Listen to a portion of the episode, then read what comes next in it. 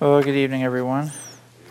Good to see you here again. So why don't we have a word of prayer and we'll get started. Father in heaven, we thank you for bringing us together for prayer meeting, and we pray now that as we study from Romans five, you would give us a special blessing as we seek to understand this chapter. In Jesus' name, amen.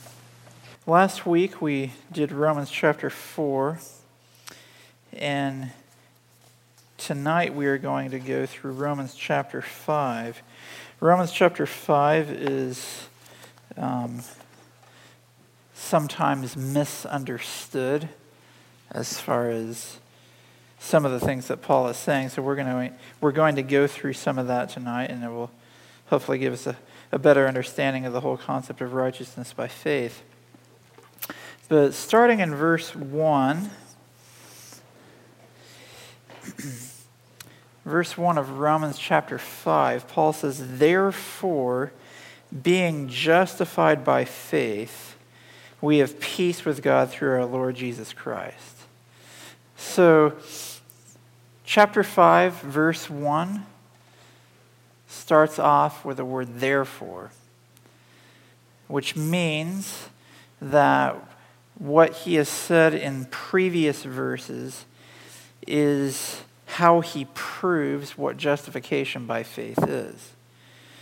So where does Paul prove what justification by faith is? It's the end of Romans chapter three and Romans chapter four. And so Romans chapter five, verse one, Paul is saying, because of what I showed you in Romans three and in Romans four, that's what it means to be justified by faith. And I hope that you got the idea or the, the concept of how beautiful justification by faith is when we went through the end of Romans three and when we went through Romans chapter four. And if you look at the end of Romans three and if you look at Romans chapter four, you see that justification by faith is linked to the faith of Jesus Christ. It's linked to believing in God as creator to create a new life in us. And I want to point out, again, just one point from last week so that this is clear. In Romans chapter four, verse three, it says, "Abraham believed God, and it was counted unto him for righteousness." To be counted righteous is to be justified. And then in Romans four, verse twenty-two, it says, "Therefore it was imputed to him for righteousness." And as you go through those passages, you see that Abraham was, he against hope, believed in hope. He was not weak in faith. He considered not his own body dead.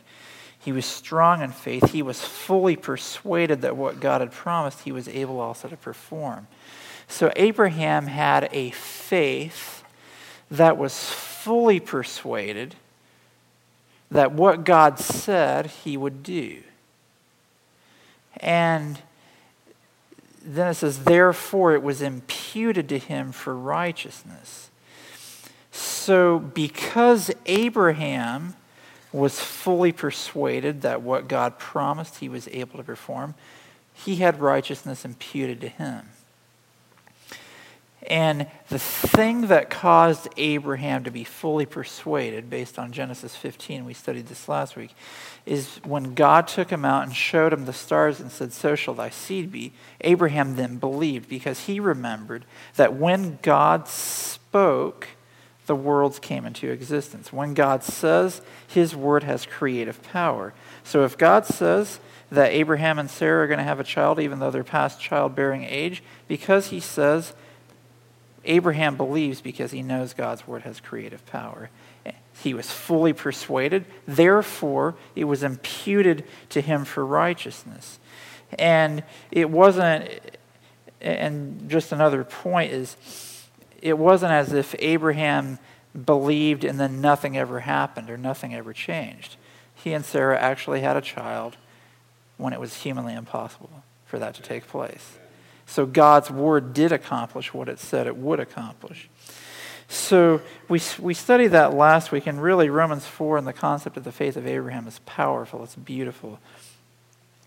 And then if you look at verses twenty-three, twenty-four, and twenty-five, we see, okay, Abraham, he's the father of the faithful. Righteousness was imputed to him because he was fully persuaded. Then in verse twenty-three, it says, now it was not written for his sake alone that it was imputed to him. So now we see the good news of the gospel coming out for us, not just for Abraham. Verse twenty-four, but for us also, to whom it shall be imputed if we believe.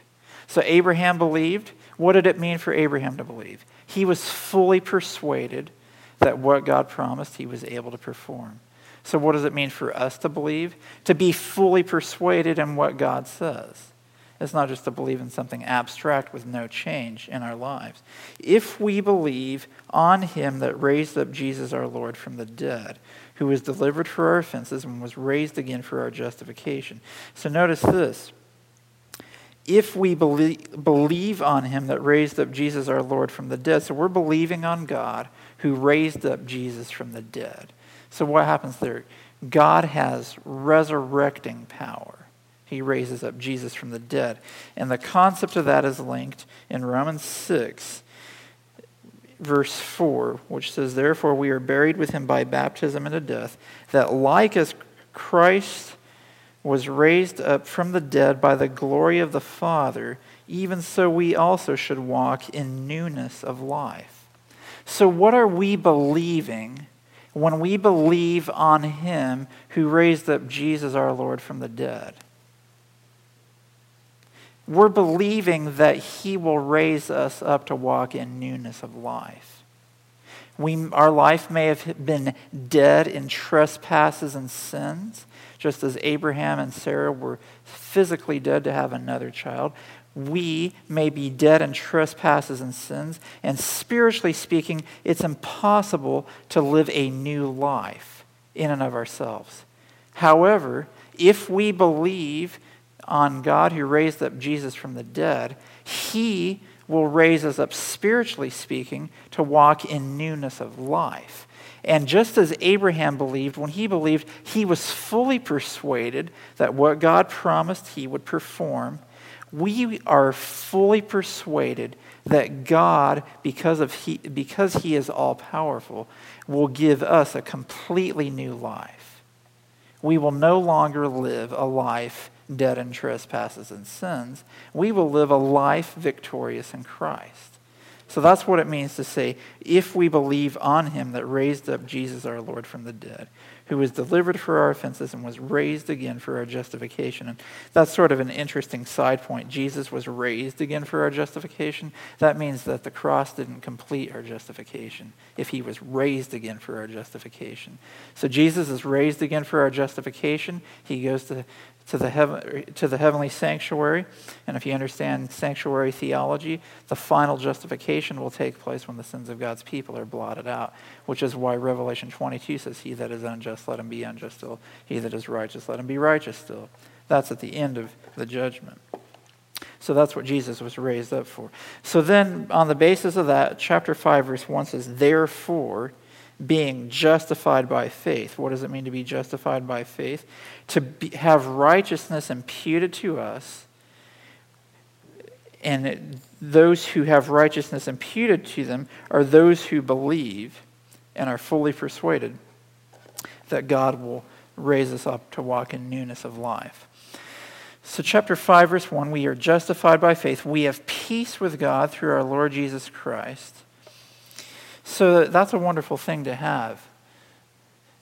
If you've, going back to the first few chapters, you know, Paul really hammers home the concept of the wrath of God, that those who sin against God and are living contrary to God's law, no matter if they're a Jew or a Gentile, no matter if you know God or, about God or you don't know about God, that he will pour out his wrath upon you in the judgment.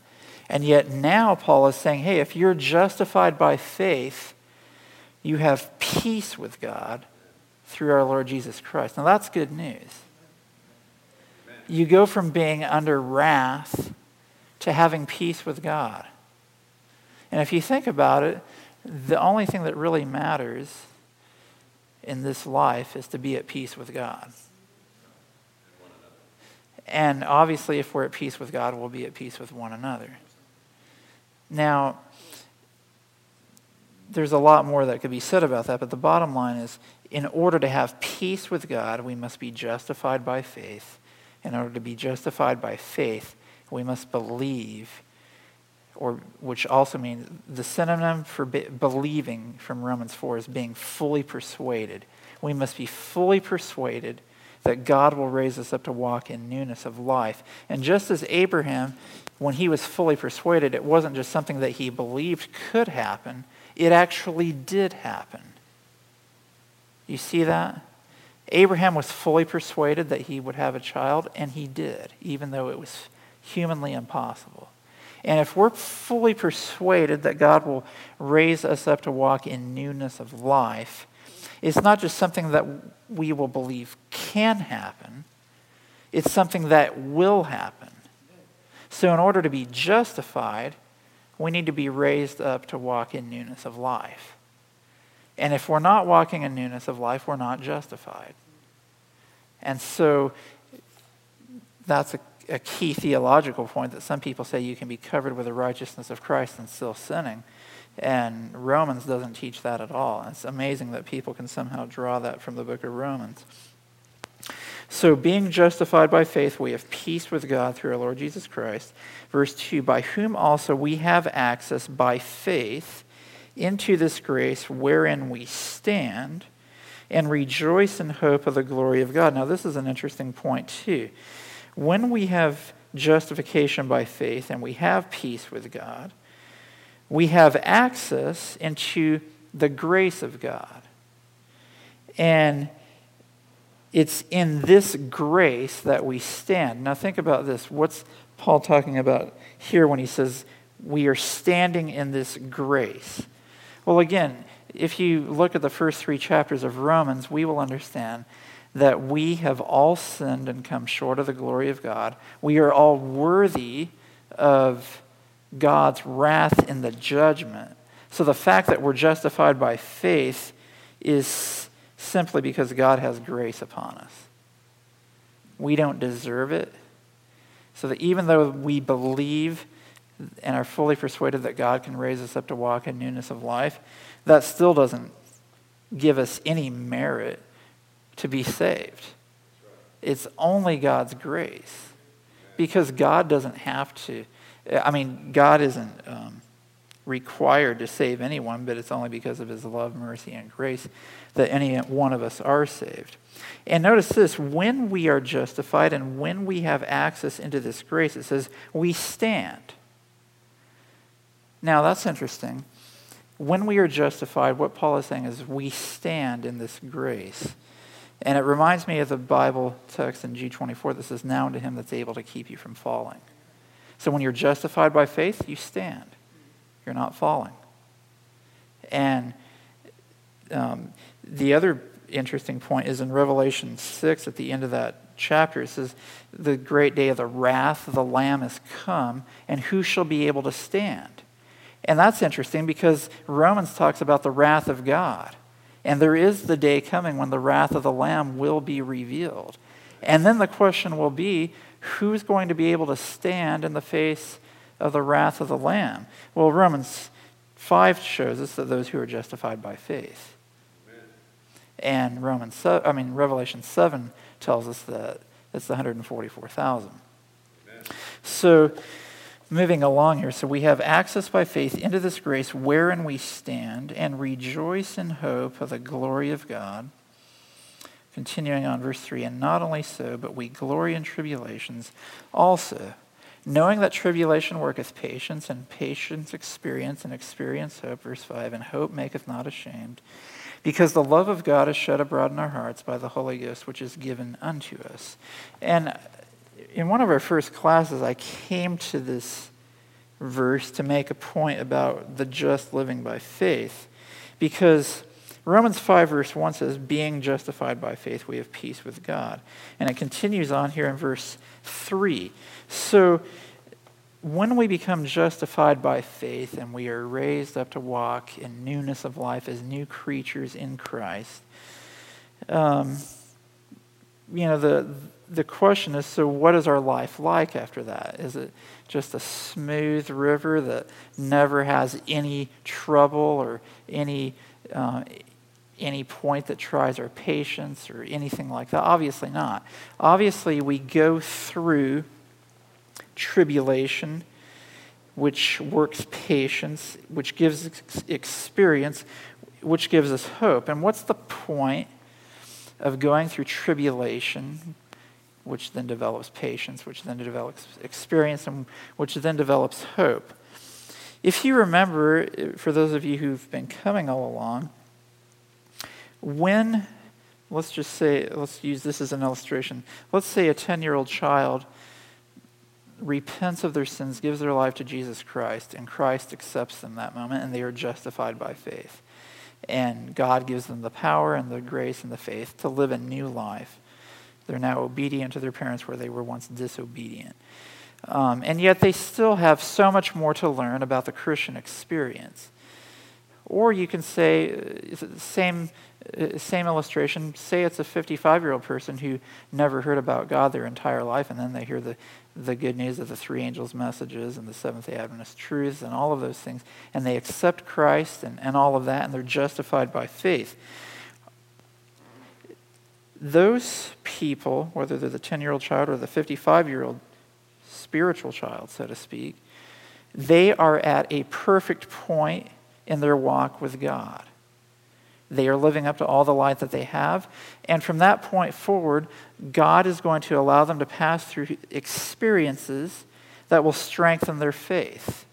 So they'll go through tribulations, and that tribulation gives them patience. That patience will give them experience. That experience will give them hope in God. And so every time they go through a round of, of trials, it brings them closer to God. And the, the obvious point to be made is this. When the time of trouble comes and the one hundred forty-four thousand pass through that experience, are those people justified or not? Obviously, they're justified. Are they, or what level of their spiritual experience are they at? Are they at a beginning place in their spiritual experience, or are they at the end, full maturity? They're obviously at the point of full maturity in their experience. So what we see in verses three, four, and five is that we accept Christ by faith. We accept his creative power to change our lives, and he will do that. And guess how he does that? He allows us to pass through trials, and those trials allow us to gain more faith in his creative power to change our lives. And those trials cleanse us from our defects in character. We continue to learn more about the defects in our character. And through that, we gain more patience and more experience so that eventually God will have taken us from our beginning point of justification and allowed us to go through trials and tribulations, which gives us patience and experience, so that we'll be at a point where he can have a group of people that he can take through the time of trouble because they have patience and experience. And they have hope in the glory of God.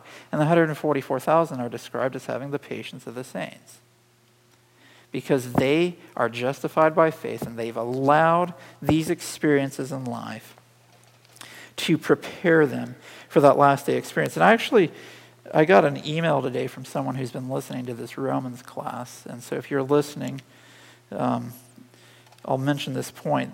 Someone asked the question, well, the one hundred forty-four thousand are going to be at a point through the time of trouble that they'll have a certain type of faith and experience and maturity that allows them to pass through.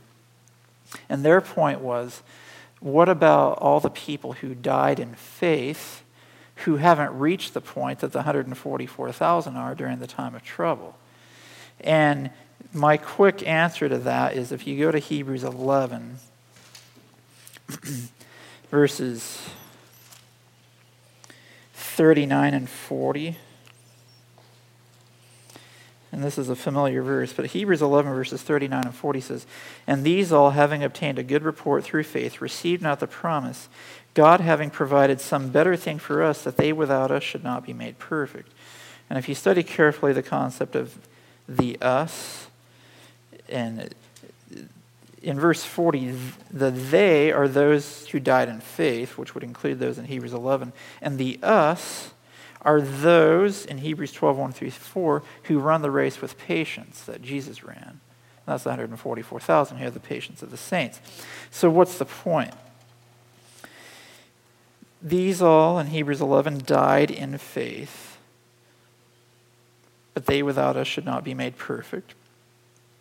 There's going to be a group of people who go through an experience that, as we've talked about earlier in this study, vindicate God's character at the end of time. And it's true that the people in Hebrews eleven, or anyone else who died in faith, let's say Abraham, who's in Hebrews eleven, Abraham didn't isn't going through the time of trouble. But what the one hundred forty-four thousand do is they show that all those who died in faith, if they were given the same opportunity as the one hundred forty-four thousand, they would have had the same experience. They would have exercised the same faith if given the opportunity. But obviously God couldn't give everyone the opportunity to live in the last days based, because people have been born down through time. So the one hundred forty-four thousand are a special group who are a demonstration of what all those who died in faith would have been if they had lived through that time. So again, Romans five, verses three through five shows that tribulation develops our character, and it gives us the character that we need to be ready to see Jesus come. And um, continuing on in verse six, Paul continues this thought. He says, "For when we were yet without strength, in due time Christ died for the ungodly. For scarcely for a righteous man will one die, yet peradventure for a good man some would even dare to die. But God commendeth his love toward us, in that while we were yet sinners, Christ died for us." So now Paul is showing us, look, um, you know, we really don't deserve this justification that we have. We really don't deserve this grace that we have. Christ died for us while we were still sinners.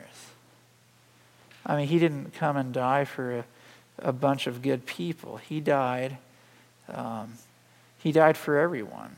And he, he, he even died for people who won't accept him. I mean, Hebrews two says that he, by the grace of God, should taste death for every man. So it wasn't, that shows us that God's not willing for any to perish.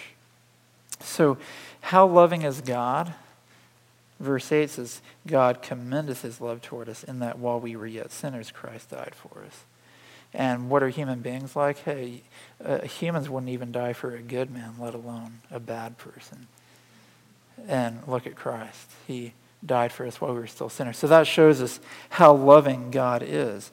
And then verse nine, "Much more then, being now justified by his blood, we shall be saved from wrath through him." So what's Paul saying here in verse nine? We've been justified by his blood. And the good news about that is if we've been justified by his blood, we will be saved from wrath through him. And there's the concept again of the wrath of God. In chapters one, two, and three, we see that those who are sinning will receive the wrath of God, but those who are justified by his blood will be saved from wrath through him. In verse ten, "For if when we were enemies, we were reconciled to God by the death of his Son, much more being reconciled, we shall be saved by his life." So it's interesting. We're justified by his blood. We're saved by his life.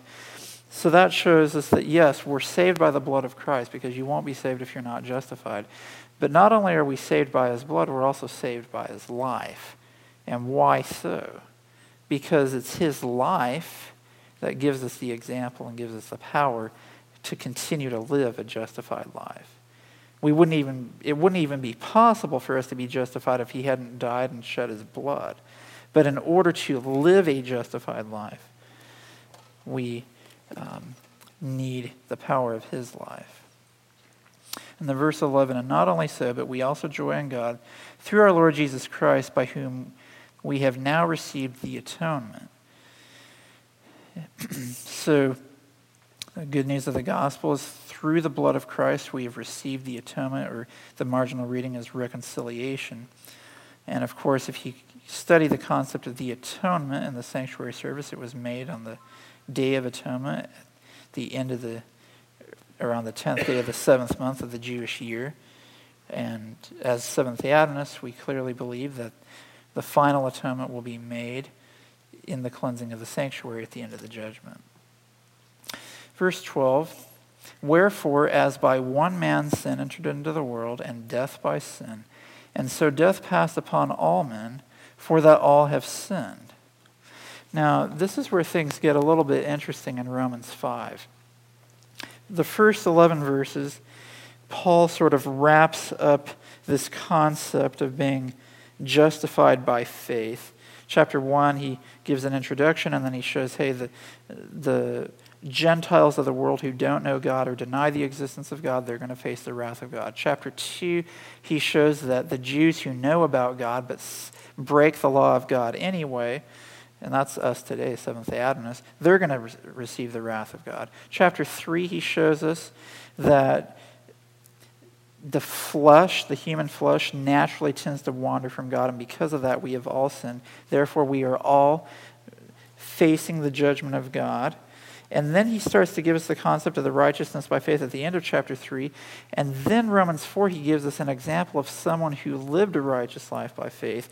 And he kind of ties that all together here in chapter five, first eleven verses. And then the rest of the chapter here, he's going to show, he's going to say, well, you know, okay, you've read so far that those who are sinning against God are going to receive the wrath of God. But hey, God's, God sent his Son to die for us. We can still be saved through his Son. We can receive his righteousness. And if you don't believe it, look at Abraham. He lived a righteous life by faith. Follow him. And then in chapter five, he basically takes the argument that, well, you know, that's nice that Abraham lived a, a righteous life by faith, but, um, you know, I'm a child of Adam, and because of that, I just have bad equipment, so I can't really, I can't do it. And the rest of chapter five, what Paul is proving is, look, Adam may have had an effect on all of us, but because of what Christ has done, there's no excuse to let Adam's sin have an effect on you. And what he's saying is, yes, Adam had an effect on all of humanity because all of us are subject to death, and that's because of Adam's sin. But Christ, because of what he did, has the potential to have a greater effect on humanity than Adam's effect on humanity. So, and Ellen White says that Christ is the second Adam, and Christ, as the second Adam, he died for all men. Hebrews two clearly shows that. And because of that, there is the potential for a greater effect on humanity through Christ than the effect Adam has had. So that's what Paul does. And so you get this comparison. Basically, what Paul does, and this actually starts in verse fifteen, but what you'll see is, Paul will show us, okay, this is what Adam did to us, but this is what Christ does for us. This is what Adam did to us. This is what Christ does for us. And when when you understand it in that sense, then you're not going to get confused by um, the ideas that some people get confused by, and some people use Romans five to try to prove original sin and all sorts of things like that.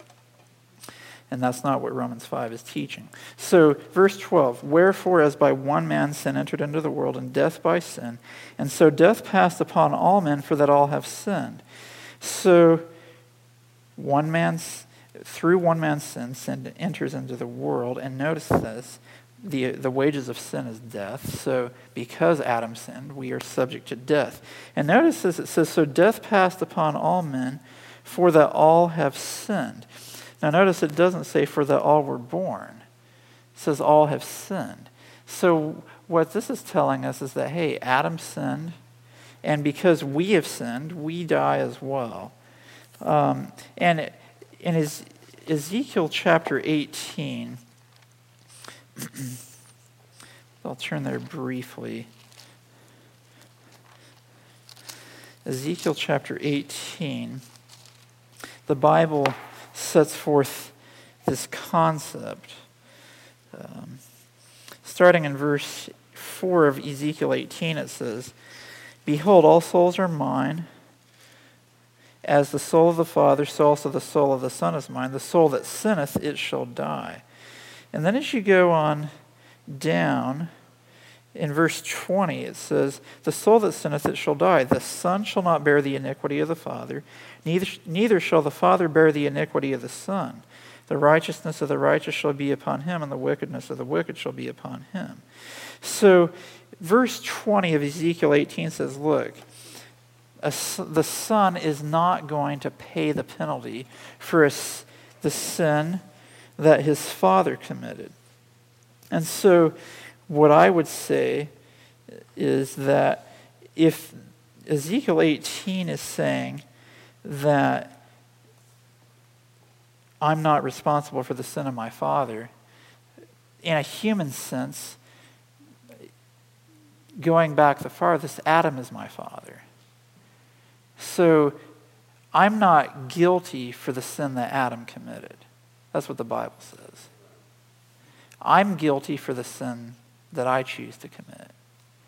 And there's a, a theology out there that says we're automatically under condemnation for being born just because we have fallen, sinful human nature. And that's the origin of that is Augustine, and it's a Catholic teaching, and that's why they have infant baptism, to take care of the original sin that babies are born with. So if you're theology of righteousness by faith has as its foundation original sin, you better watch out, because that's a Catholic doctrine. And it's interesting that Desmond Ford, the underlying foundation to his righteousness by faith theology is that we were born sinners under condemnation because we were born. What about David's statement? I, I right. So David's statement, I was... In, I was shapen in iniquity, and in sin my mother conceived me. All that's saying there, if you read that passage carefully, it doesn't say that I was born a sinner under condemnation. All it's saying is, is when we were born, we were born in the effects of sin. We have a fallen nature, and we are we have the human flesh. Romans three shows us what that human flesh leads us towards. And clearly Romans teaches that all have sinned and come short of the glory of God. So inevitably, human beings with a fallen human nature choose to sin. And that's what condemns us. Exactly. We are not condemned for Adam's sin. We are condemned for our own. I want to read you what E J Waggoner wrote. He wrote a nice synopsis of the book of Romans. He says, this is page, um, it's page ninety-nine from chapter five. And he's commenting on this statement, "Death passed upon all men." He says, note the justice here. "Death passed upon all men, for that all have sinned. The soul that sinneth, it shall die. The Son shall not bear the iniquity of the Father, neither shall the Father bear the iniquity of the Son. The righteousness of the righteous shall be upon him, and the wickedness of the wicked shall be upon him. And this is also a necessary consequence of the fact that sin contains death in it, and that death cannot come in any other way than by sin." So he he is basically saying, um, similar to what we just said, and I can't find where he said it, but he goes on to say that we, oh, here, here it is, um, page one hundred, he says, um, "It is evident that Adam could not give his descendants any higher nature than he had himself. So Adam's sin made it inevitable that all his descendants should be born with sinful natures. Sentence of death, however, does not pass on them for that, but because they have sinned." So notice what Wagner says, and Wagner was one of our key teachers of righteousness by faith in eighteen eighty-eight. Wagner says, "The sentence of death is not passed upon us, down onto us, because we were born, but because we have sinned." There's, uh, there's one statement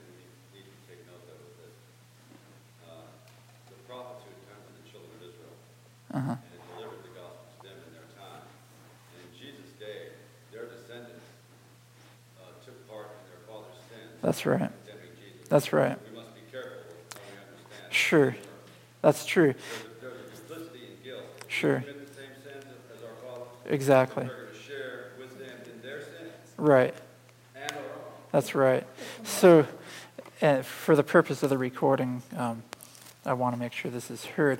What um, our brother was saying is that the Jews who crucified Christ participated in the sins of their fathers who had killed the prophets.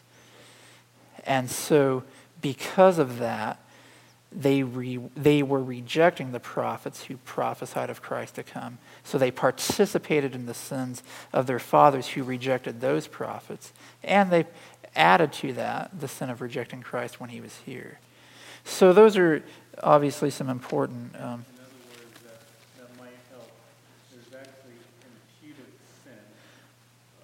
Mm-hmm. We know that there's you can put labels on it, but the way that you yeah. describe it is with, the way that the white I'm putting a label on what you said so we understand. Okay. So that's verse twelve, and we're, we're going to wrap up here because um, it's about time for us to wrap up, and we'll finish the rest of chapter five next week, but we're kind of getting into it. So I'm just going to um, show a couple of things. We'll go to verse thirteen and fourteen. It says, "For until the law, sin was in the world, but sin is not imputed when there is no law. Nevertheless, death reigned from Adam to Moses, even over them that had not sinned after the similitude of Adam's transgression, who is the figure of him that was to come." So Paul is saying, look, sin's not imputed where there's no law, but hey, people were still dying from Adam to Moses.